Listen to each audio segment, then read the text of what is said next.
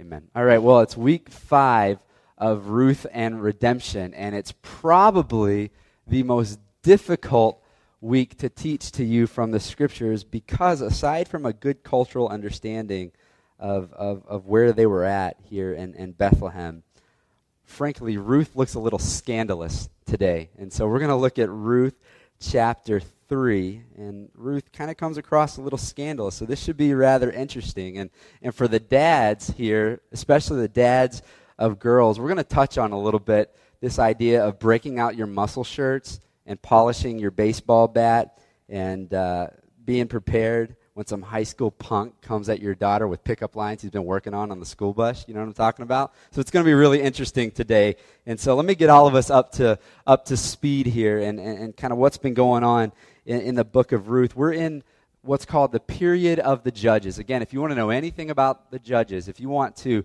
study a little more, go even deeper, go one book previous to this, prior to this, and look at the book of Judges, and you'll see that they're just in this vicious, wicked cycle of just sin and rebellion. And, and so God's judgment has been on his people in Bethlehem. There's been a famine. It's basically what he's doing is saying, Wake up. I want your attention. I love you. If you follow me, it's a better way. And so he's getting their attention in Bethlehem. And, and, and so people are having trouble putting food on the table for their family. And so this guy, we zone into this guy, his name's Elimelech. He's married to this lady named Naomi, and then we meet their, their children, Mahlon and, and Chilion, and, and we see that they're, they're put in a position where they have to make a decision.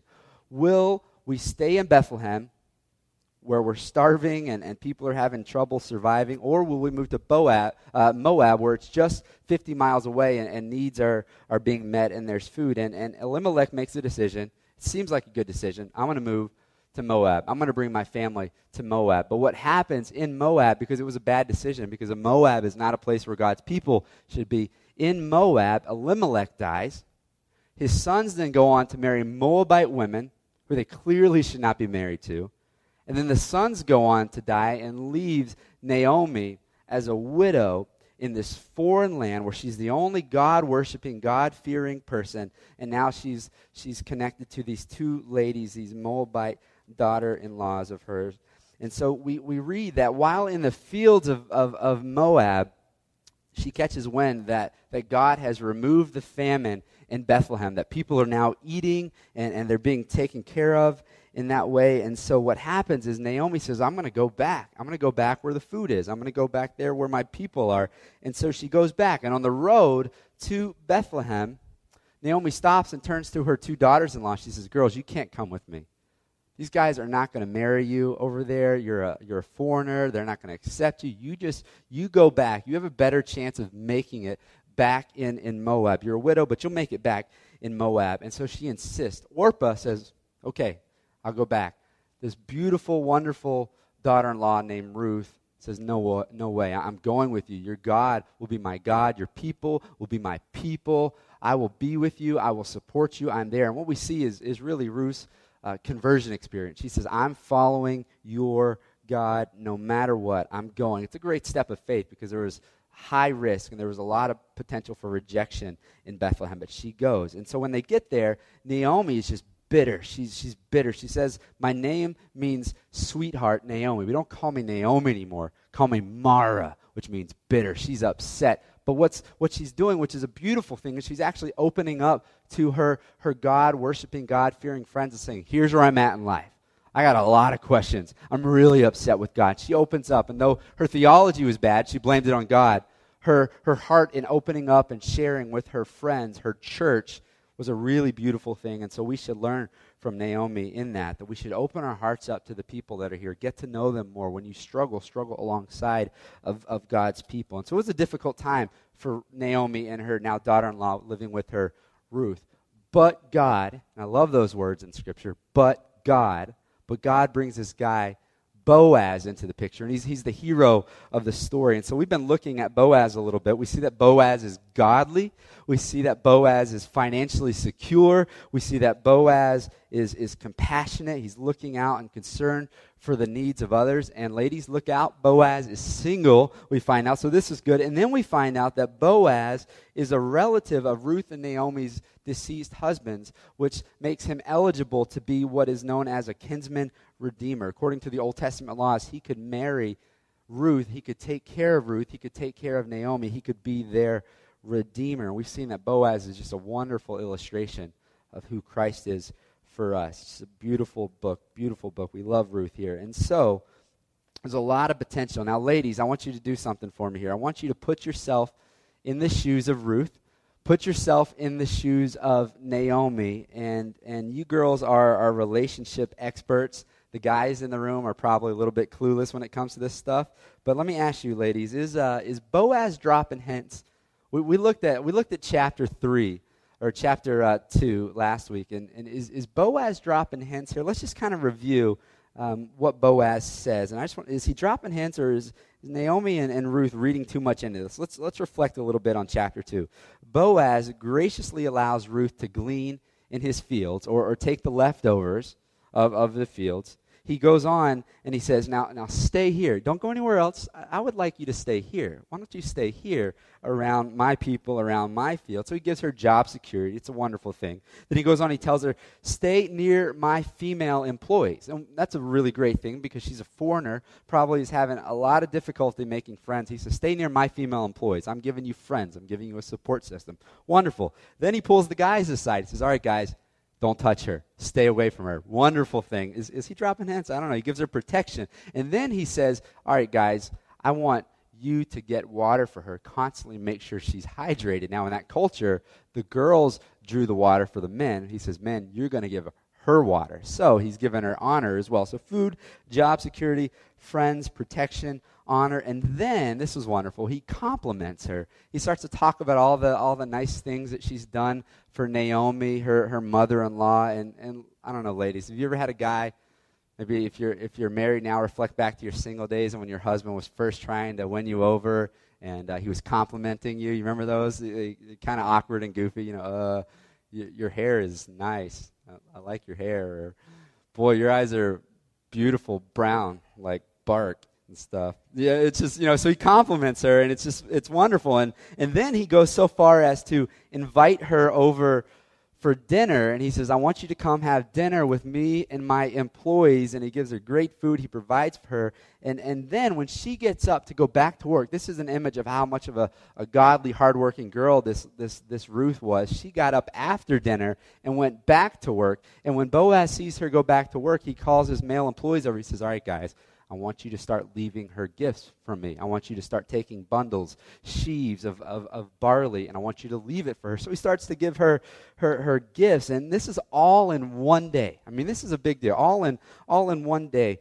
And and and then she goes home after this one day to tell Naomi, her, her mother in law, what's going on. And you can just imagine these girls, you know, getting all giddy together. Yeah, so wonderful. They're just so, you know, they're just so excited. And, and Ruth tells Naomi, listen, I met this guy, and his name is Boaz. And, and name Boaz, are you kidding me? He's, he's, he's one of the eligible bachelors. This is wonderful. And so she I met this guy named Boaz, and he's just so wonderful. Girls, you've been here, right? He's so wonderful, and he loves the Lord, and he, he told me to stay around, and, and he, he complimented me, and he invited me over for dinner, and then he started to leave me great gifts. He's just wonderful. And then it says at the end of chapter 2, if you want to look, look there again, at the end of chapter 2, it says that, that they're now at the end of, of barley and wheat harvest. And, and this could have been this could have been several weeks. I mean, probably upwards of seven weeks that she's been working now after that one wonderful day. And notice,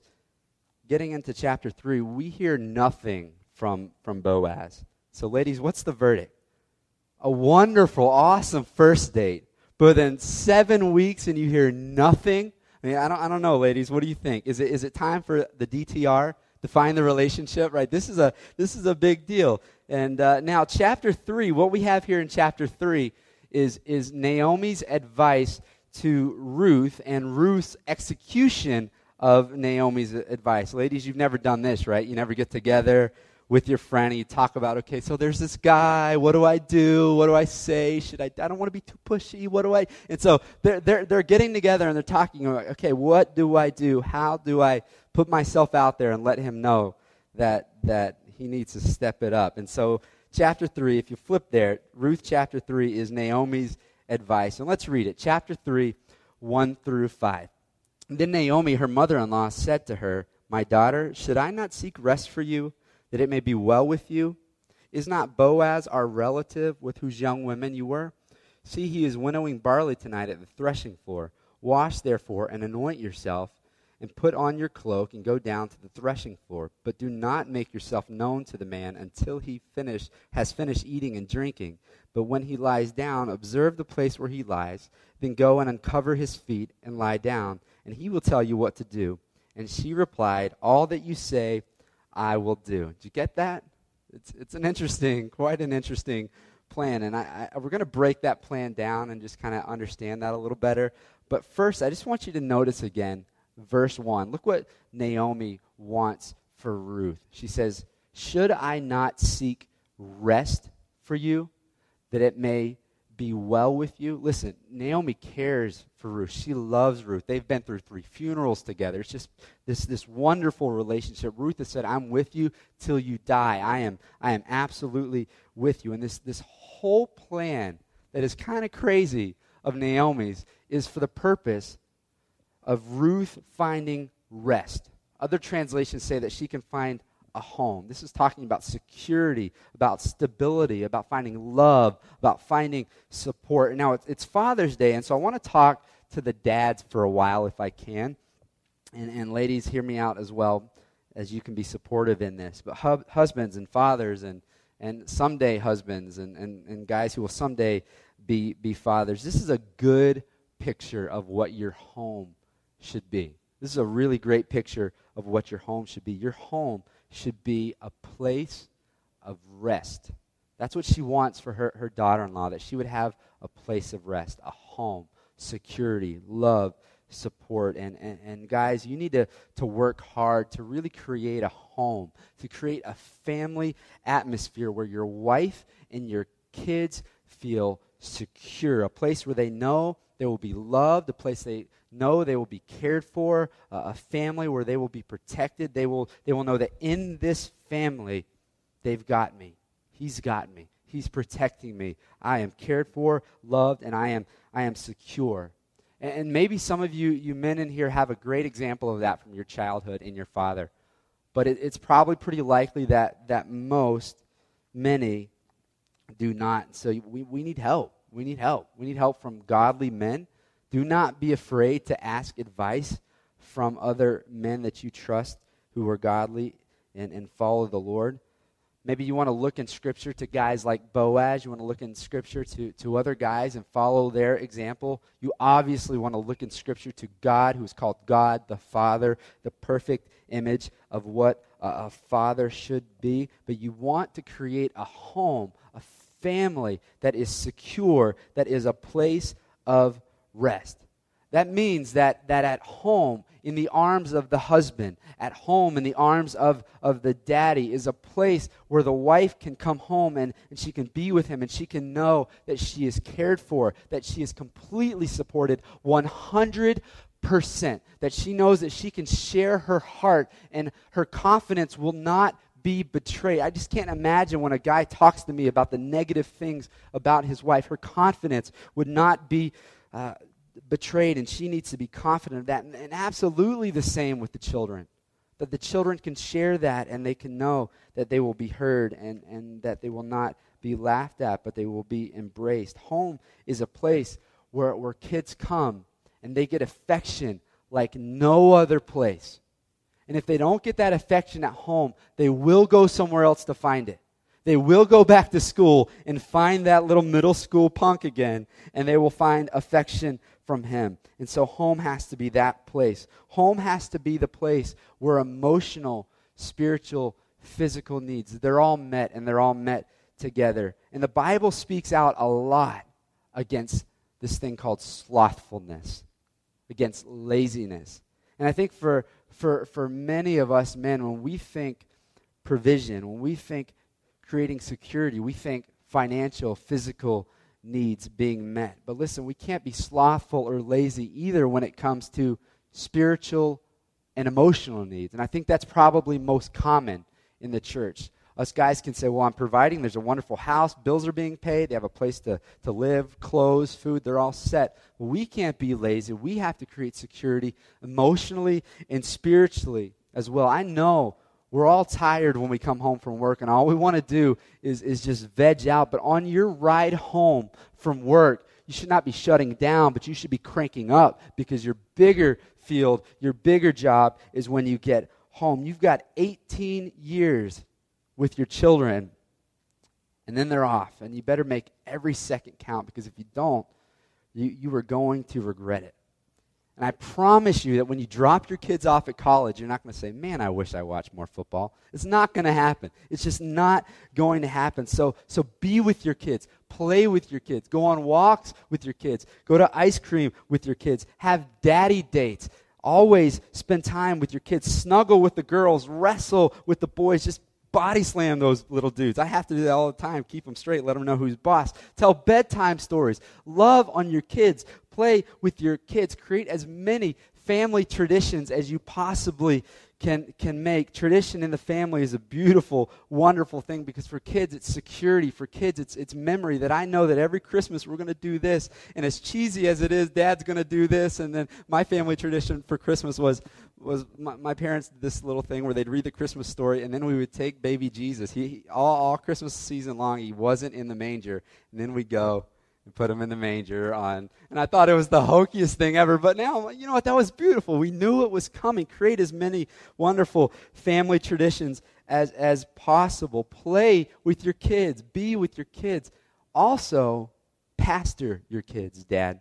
We have to pastor our kids. You are the pastor of your family.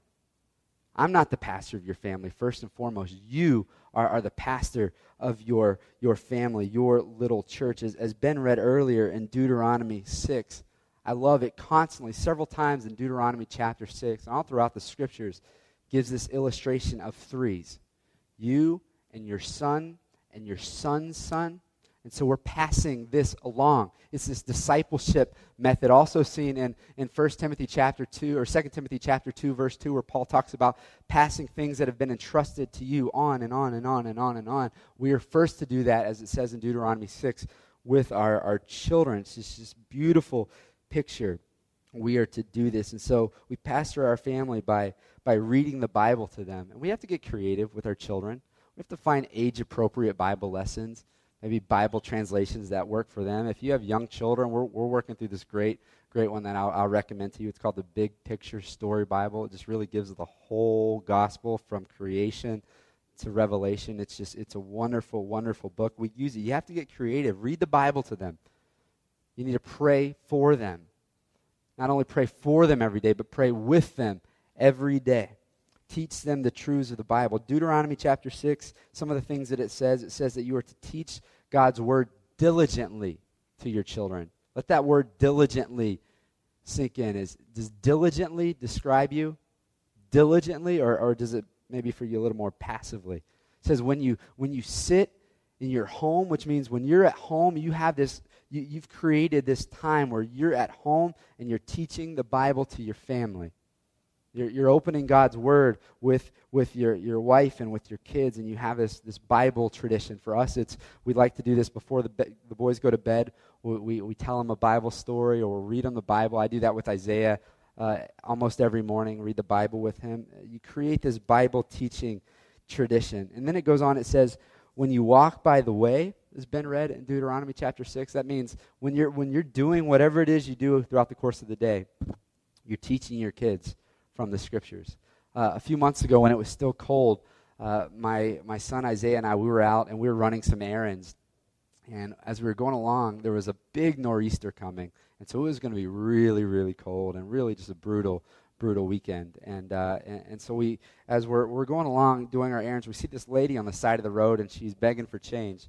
And so Isaiah and I stopped and, and I, I spoke to her for a little while and we made sure that, that she had a place to go, a shelter that she was going to stay in during the nor'easter, and then we helped her get some dinner. And then when it was over, I spent some time with my son Isaiah talking to him a little bit about, hey, that's what Jesus did. When Jesus was on this earth, he took care of people with, with great needs. He helped people and, and took care of them. And that is Deuteronomy 6, walking by the way. And so we need to teach our, our children diligently. And, and dads, we have just, we've got to do this.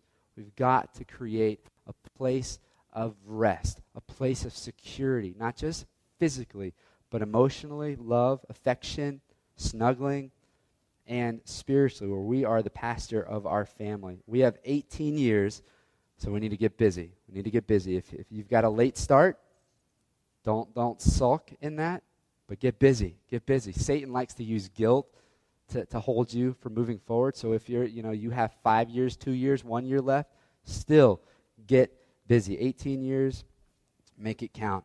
And then here's the thing that's only 18 years. It's only 18 years. But if God chooses to give us long life, we could have upwards of three times that many years with our wives. And so we have to get busy there with our wives as well. And everything that, that we've said about the children here applies to our spouses. Absolutely applies to our spouses. I remember when I was a freshman in college, I started to notice this crazy phenomenon my freshman year of co- college, I started to notice a lot of my, my friends' parents started getting divorced.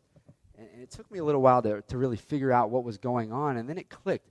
Those, those guys are my age, and I just left my family, left my parents back at home. And, and what happened was as, as children started leaving the house, parents started getting divorced because they were the glue that held everything together. And all the attention was focused on the children, the children, the children. And there was no attention given to the marriage. And so when the, the children was gone, there was no substance left in, in the marriage. And so we have to work hard, not only on our children, that comes a little more naturally, but we have to work really hard on our marriage. We also have to pray for our spouses, pray daily with our spouses, schedule the, the regular regular date nights with our spouses if, if we don't have any money for babysitters, talk to some of your friends and say, hey, we'll, we'll take your kids once a month. You take our kids once a month. We'll make it happen. You don't have any money even to go on a date, then let's just say, let's go to the park. Let's have a picnic.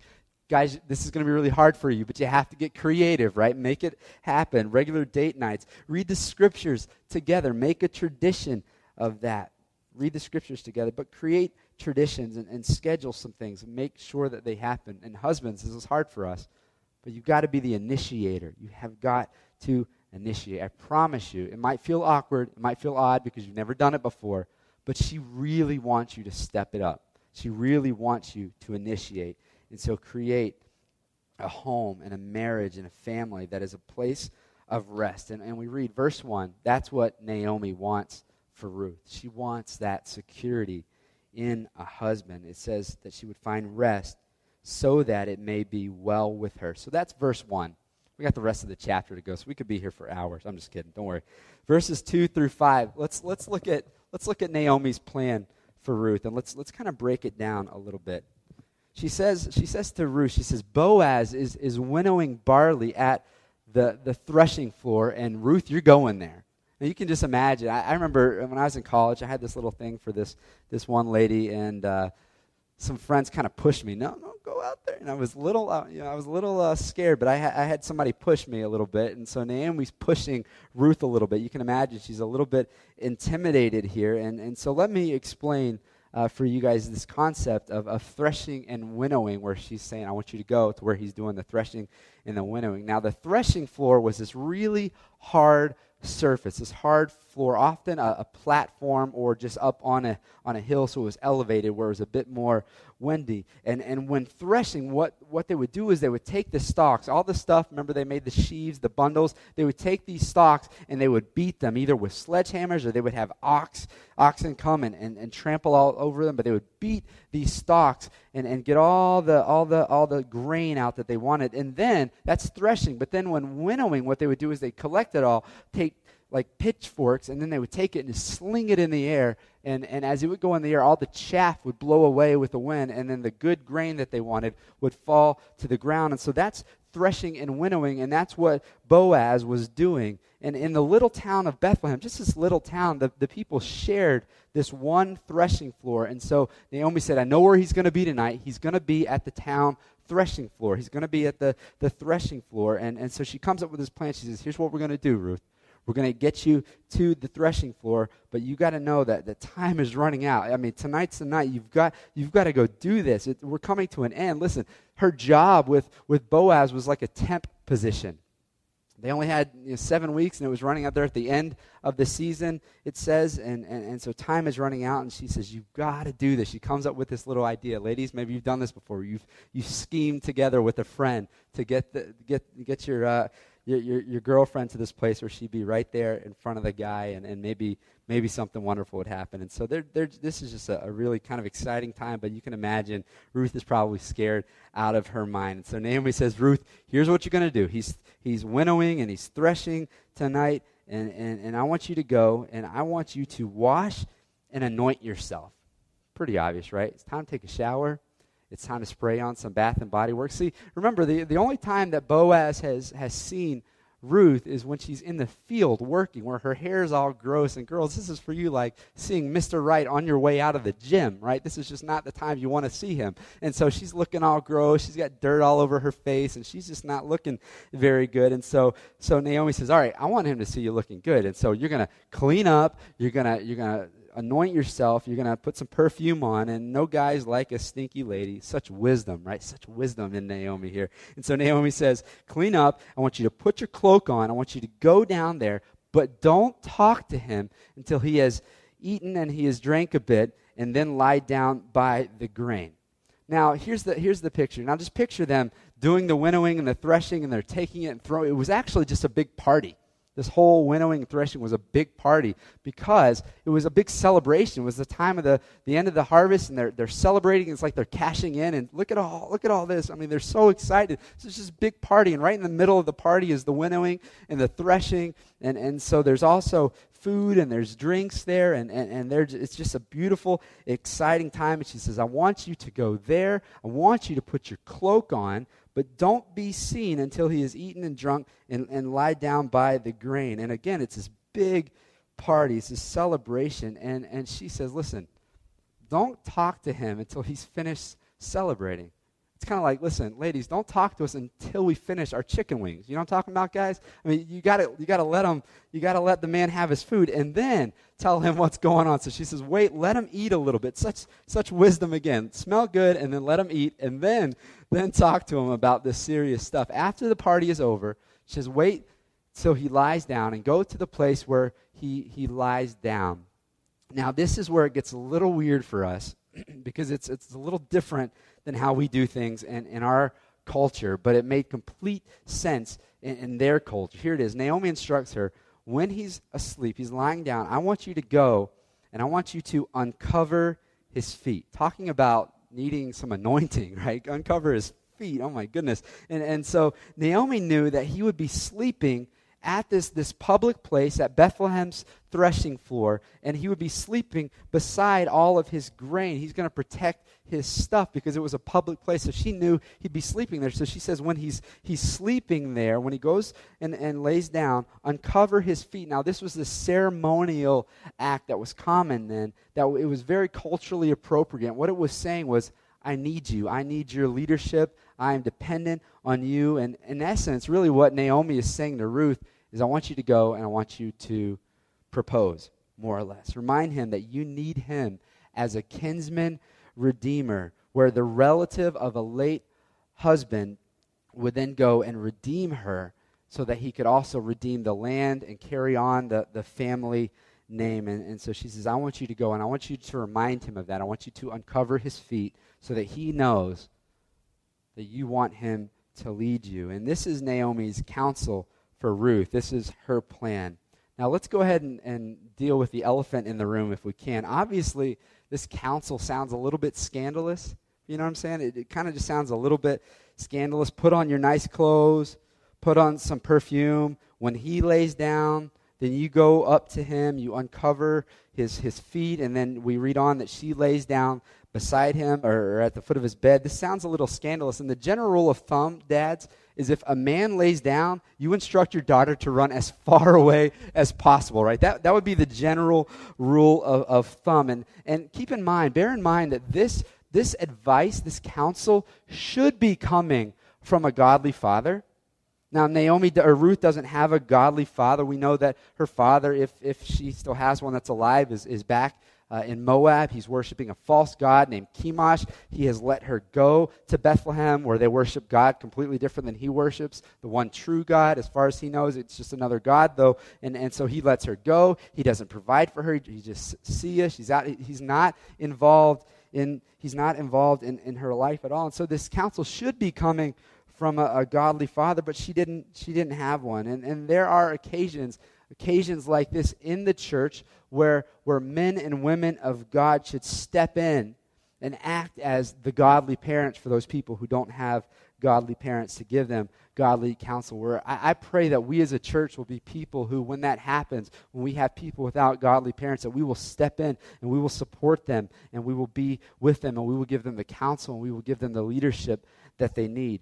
But generally speaking, dads need to really lead this charge. Dads need to ensure that your daughter's interest, those, those guys love Jesus, and that they're prepared for marriage, and that they're prepared for the responsibility of providing and protecting your, your daughter. And that means that you really need to be involved in the lives of your daughters. That means that you really need to be involved in her interest. It's very culturally like, don't go there. It seems so old fashioned, but our, our modern concept of dating has only been introduced into the culture maybe at best half a century ago. And if you look at the statistics on, on marriage and divorce, since that concept entered into our culture, it's not working. It's just not working. But God's methods work. And so, dads, get involved. Get to know the guys in your daughter's lives. Make sure that, that Genesis chapter 2, verse 20, 24, really describes that, that guy, that man, that he's a guy who is leaving his father and mother and he's ready to cleave to a wife. In other words, can he make it without mommy and daddy? You know, the mama's boys, the, the daddy's boys who they need everything from mom and dad, but they're not ready to support themselves, let alone your daughter? Does he have a job? Does he have plans to get a job? Does he have some kind of plan, some kind of path? Is he responsible? Can he provide? Does he love Jesus? Absolute must. Is, is he at a place in his life where he can really take your place as the pastor of your this, this family and, and your daughter? So, dads, do not be passive. Be gracious. Give him room to grow. Show him grace but don't be passive. Get involved. Ruth doesn't have this, and so her counsel comes from Naomi here. It's one of those Titus 2 moments, if you know Titus 2 in Scripture, where we see older women are to instruct younger women. And so Naomi gives some counsel to Ruth, and it's a plan on how to kind of get in, in, in, Boaz's way a little bit and make herself um, known to Boaz. And, and, and ladies and men, for that matter, people are going to come to you for counsel. And that is a good thing.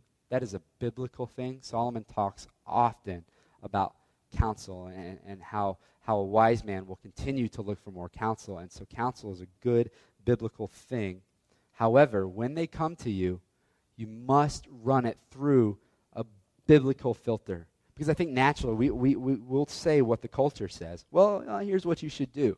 But we need to really run it through a, a biblical filter. I've been, I've been in some counseling scenarios, I've been in some church leadership scenarios where, where, where people say, Well, here's what I've been doing. We say, Well, now, who told you to do that? Oh, oh, she did, or, or he did. They, they go to our church? What? Not this church. Don't worry, we're only a few weeks old here. They go to our church? Are you serious? And then so we go to them. Now, where did you get that concept? Are you? Why would you tell them to do that? Well, Oprah said, or Dr. Phil said, or I thought, and it, it's, it's just not a biblical filter. And so it's good and biblical to give counsel, but it must come from God's word and run through the biblical filter. And so Naomi gives Ruth counsel, advice, and man, as I've been studying this week, this counsel is really hard. I mean, this is this is some really hard counsel to teach because it's really risky. I mean, it is it is really risky. She tells Ruth, a Moabite.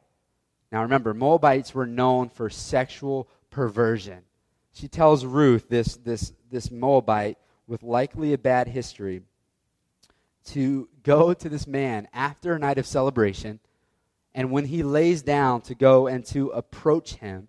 And so commentators are, are debating all over the place about Naomi's intentions. Did she have good intentions? Did she have bad intentions? But there is no debate, and I'm not even going to go there, but there is no debate over the intention of Ruth, and there is no debate over the intention of Boaz. They are, uh, he's a man of God, she's a woman of God. And in verse 5, Ruth says to Naomi after this counsel, she says, All that you say, I will do. She says, I'm going to do it. I'm with you. You're, you're, you're my mother, so to speak, and, and I'm with you. So let's read now verses 6 through 9, if we can. So she went down. Here's how she executes this plan. She went down to the threshing floor and did just as her mother in law had commanded her. And when Boaz had eaten and drunk, and his heart was merry, he went to lie down at the end of the heap of grain. And then she came softly and uncovered his feet and lay down. And at midnight the man was startled, and he turned over, and behold, a woman lay at his feet. And he said, Who are you? And she answered, I am Ruth, your servant. Spread your wings over your servant, for you are a redeemer. So what happens? Ruth executes Naomi's plan, and she cleans up, sprays on the perfume. She goes to the party. She waits for the man to finish eating his chicken wings, a celebration. When he lies down, she softly comes up to him. She uncovers his feet. It's a bit of a proposal. And, and she says, I, I, I am, am, am ready to be under your leadership. I, I want to unite with you. And, and then she lies down. And it says, at midnight, he wakes up to find a woman lying down. Something startled him at midnight. He wakes up, and there she is. And where? does it say that she's lying down? At his feet. So nothing inappropriate. Nothing inappropriate. She's at his feet, at the foot of the bed. And he asks, Who are you? And she responds, It's Ruth. And then she says this catch this. She says, Spread your wings over your servant, for you are a redeemer. Spread your wings over your servant, for you are a redeemer. Now, notice this word wings here. And remember, remember what, what Boaz said in chapter 2, verse 12? I'll, just read it for you again. Chapter 2, verse 12, he said, The Lord repay you, Ruth, for, for what you have done, and a full reward be given to you by the Lord, the God of Israel, under whose wings you have come to take refuge. And so he prays that God would cover her with his wings. And, and so now she's saying to Boaz, What? She's saying, I want you to be that wing. I want you to be the instrument that God uses to provide for me. I want you to be the means by which God provides refuge for me. I want you to care for me. I want you to marry me. Now, some other translations say that he, he puts his blanket over her, put your blanket over me, she's asking. And in the Hebrew, this, this can be translated both ways wings or blankets. Now, this is really delicate, and, and so I want to make sure to get this right for you. But putting a, a blanket over a woman then was this, this again, another ceremonial uh, equivalent for us, like putting an engagement ring on a girl by putting the blanket over her and, and, and, and going and putting a blanket over her was a bit of a demonstration of sorts saying I want you to marry me. I want you to sleep in my bed. I want you to live with me. I want you to be my wife. I want to care for you. I want to take care of you and provide and protect you. Put my blanket over you. Put my ring on your finger. And this was completely risky for her to say, spread your wing over me or cover me with the edge of your, your, your blanket. This is very risky. And, and let me just kind of give you some, some reasons why. It's risky because, first of all, it's, it's a female asking a male in that culture and in our culture. It was very risky because it was a Moabite asking a Hebrew.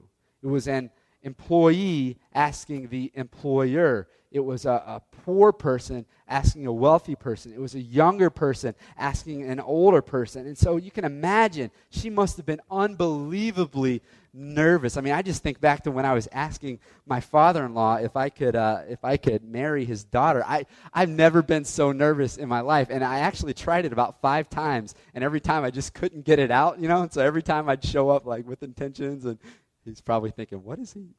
What's why is he why is he all nervous and sweating?" And then I just walked away later. But eventually it came out, and I asked him. But for her, she can she's nervous. She's nervous, and it's risky and and gutsy, but this, this outrageous plan of, of Naomi that, that Ruth is executing was really the point here is that it was a huge, huge example of these ladies exercising faith. They're exercising faith because they know that if this doesn't happen, they're not going to be taken care of. And they're saying, God, we're trusting you to take care of us, and so we're going to exercise faith and do this thing that is just against all the cultural taboos. It was just a huge, risky step of faith. And, and I, I found this quote this week um, from, from a famous missionary named Hudson Taylor. He was this great missionary, one of the great missionaries of our, of our uh, day and age, and just incredible man of God. He, he started China Inland Missions. A lot of what God is doing in China today is because of the, the just the tilling of the soil of, the, of this man of God that he did. And here's what he said he said, unless there's an element of risk, there is no need for faith. You ever thought about that?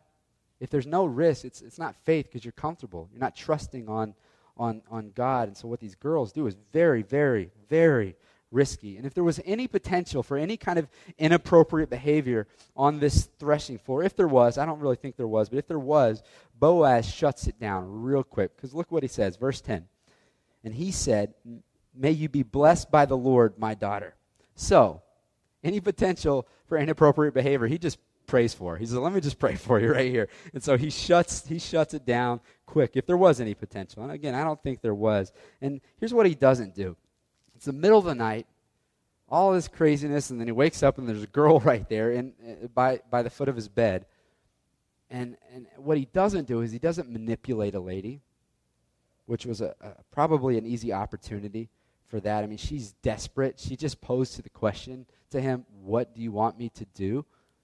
He doesn't manipulate her. She's very vulnerable. But what he does is he prays for her.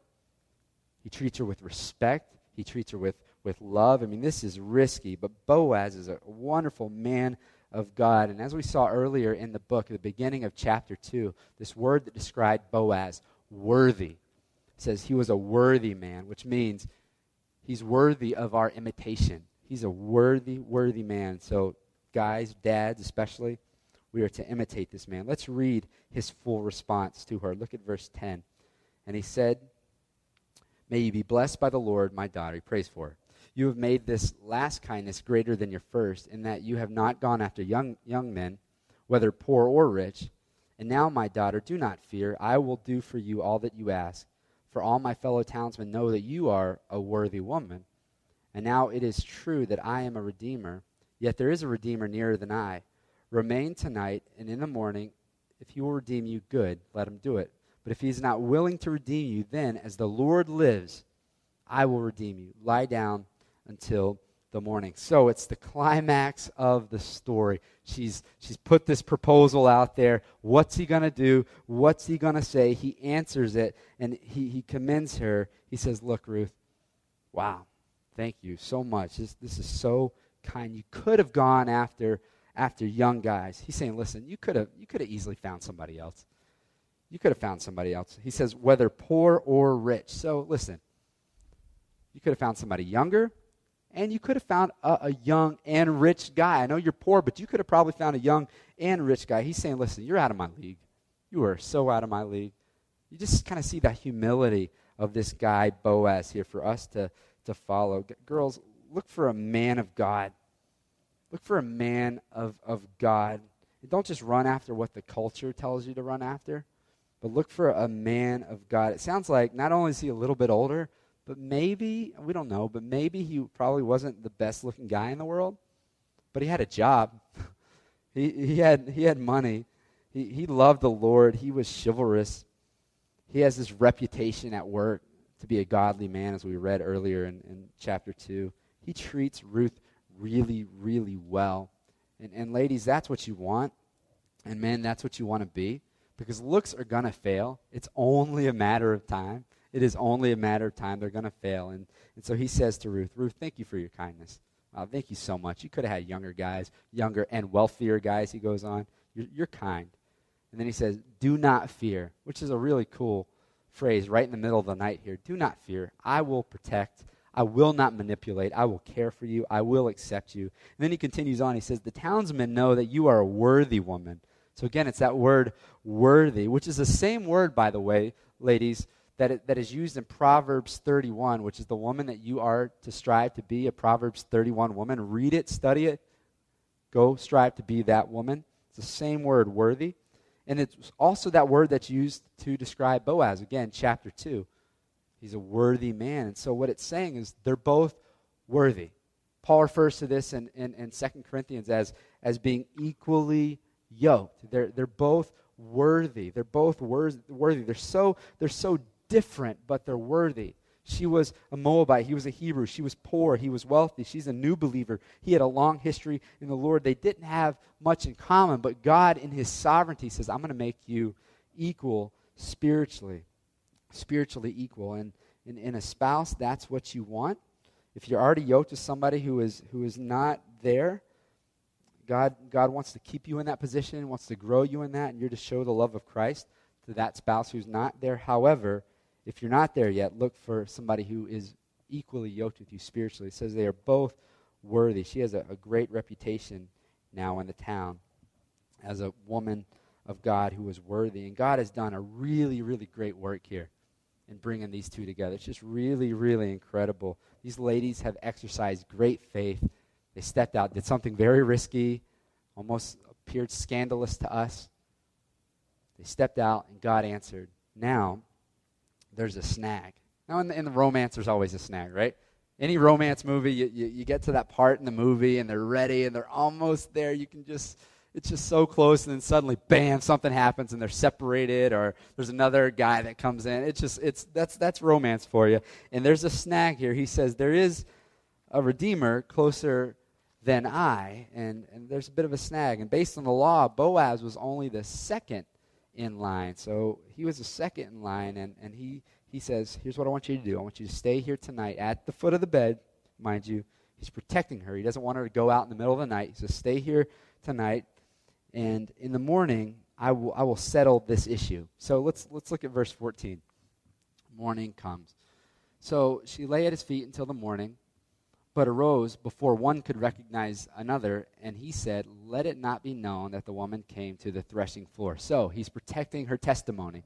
He's protecting his testimony. Don't tell anybody about this past evening, what's going on. I don't want any inappropriateness. I don't want the town gossips to talk about you negatively. And so he's just constantly, this whole, whole book is just him constantly more and more and more and more and more provision, which is a great illustration to us of the unending grace of Christ in our lives. And so, again, he's protecting and providing for her a positive reputation. Now, let's read on. Look at verse 15 through the end of the chapter.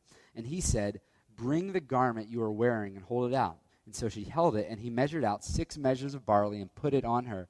Then she went into the city. And when she came to her mother in law, she said, How did you fare, my daughter? And then she told her all that the man had done for her, saying, These six measures of barley he gave to me, for he said to me, You must not go back empty handed to your mother in law. And she replied, Wait, my daughter, until you learn how this matter turns out, for the man will not rest, but will settle the matter today. So, Boaz is good. He's really good. What Boaz does here is he gives a gift of barley for her mother in law. Good call, Boaz, right? Good call. She's become a mother figure, she's become a friend and, and, and single guys out there, you got to know that the mom and the girlfriends come as a part of the package, right? And so Ruth, uh, Ruth brings to Naomi this gift from Boaz, very, very smooth move, but a, a really beautiful symbol that he's not just taking care of Ruth, but he's going to be taking care of Naomi as well. I mean, he's really just a great man of God, seeking to be a, a true redeemer and providing. And, and you can just imagine as, as Ruth tells Naomi everything that's taken place, right? Just the excitement, right? You can remember, I mean, I've seen it happen time and time again. People our age getting married, and getting engaged, and the girls are on the phone for, you know, the whole next day, right? They're on the phone for the whole next day, calling their friends, telling the engagement story over and over and over and over again. And then on Facebook, there's like a million different pictures of every angle of the ring that you could possibly imagine. The, you know, every for like the next three months, every picture of the girl, it's like her hand is strategically placed where everybody can see the ring. You know, it's it's hilarious. And so she's giddy and she's she's talking about you, everything that had happened. Let me tell you everything that he has done, and, and they're just so excited. And and he's just this wonderful man of God, and he's done this, and and God has brought this Redeemer. It's just a beautiful picture of what he's done, and he has served this this woman of God through a man of God. And, and, and next week we'll work out the snag, and we'll talk about that a little more. But on Father's Day, I want to end with, with just some exhortation for, for the men here. I, I want us to really be mindful of, of Boaz, be mindful of what he's done and the example that he's, he's set for us. And, and I just want us to take to heart the teachings of this chapter, the example of this chapter, that we too would be men who, who really strive to follow the Lord. That we would create a home that, as we saw in verse 1, is a place of rest. It is a secure place for our wives and our children, that we are meeting not only physical, but spiritual, emotional needs. That, like Boaz, we would be men of character. Like Boaz, we would be mindful of the needs around us and not just our and our family's needs. That we would really broaden that, that edge, as Ben was talking about earlier, as we talked about a couple of weeks ago that we would, we would serve well, that we would be men of, of God. And, and I pray that for you, men, this, this Father's Day, that we would leave being encouraged, exhorted to, to do that, to become that man. And it is not natural. It, it's going to take some steps of faith. It's going to feel risky. It's going to feel awkward to do things that maybe you've never done before, but God will honor it.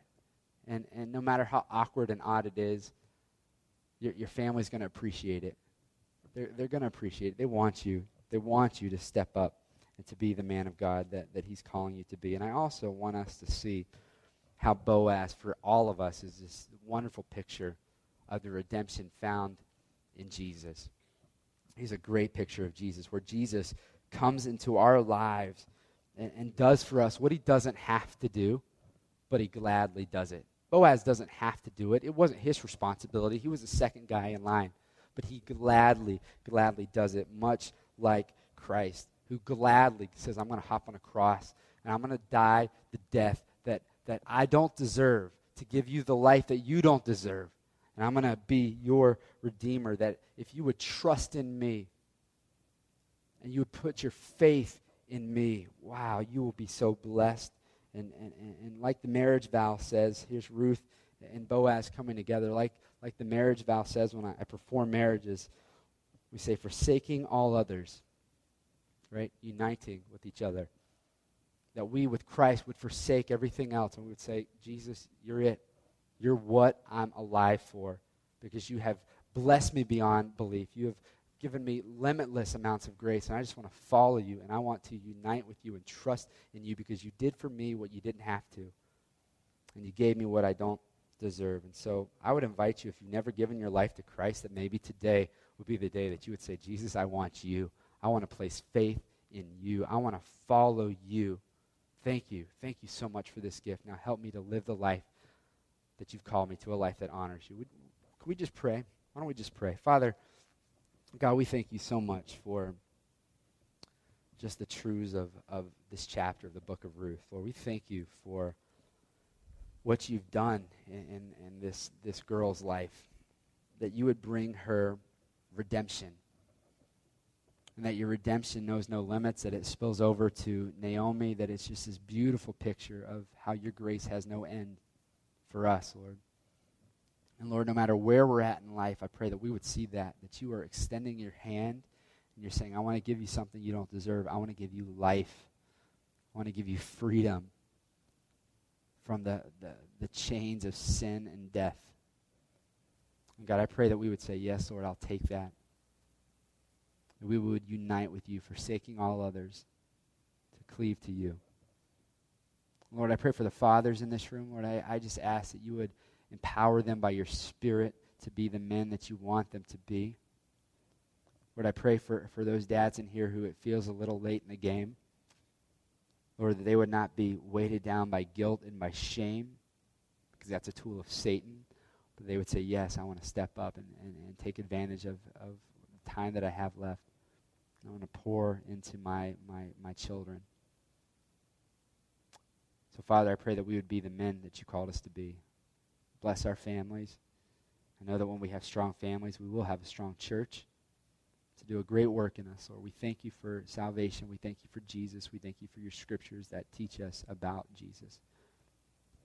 And we just commit this, this, this gathering to you, Lord, and pray for these, these next couple of songs that we're going to sing that we would connect with you, and if, if we need to, that we would do some business with you. And so, Lord, we love you. We praise you. And thank you in Jesus' name. Amen.